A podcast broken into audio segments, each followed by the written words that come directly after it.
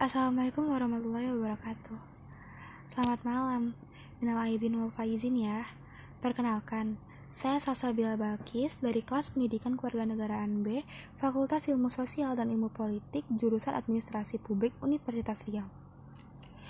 Pada malam ini saya akan memberikan opini saya mengenai diundangkannya peraturan pemerintah nomor 57 tahun 2021 pada tanggal 31 Maret 2021.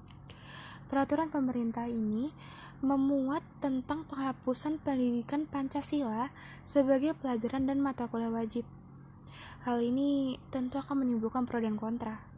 Dan dalam hal ini, saya berada di pihak kontra. Saya tidak setuju apabila pendidikan Pancasila harus dihapus sebagai pelajaran atau mata kuliah wajib. Menurut saya, sangat disayangkan apabila pendidikan Pancasila harus dihapus. Sebab hal ini akan berdampak pada kualitas etika, moral, dan karakter, serta akan berdampak pada integritas penerus bangsa.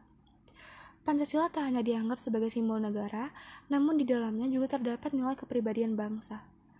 Di dalam pendidikan Pancasila dijabarkan mengenai etika dalam berperilaku, persatuan dan kesatuan bangsa, saling menghormati antar perbedaan, serta cinta tanah air.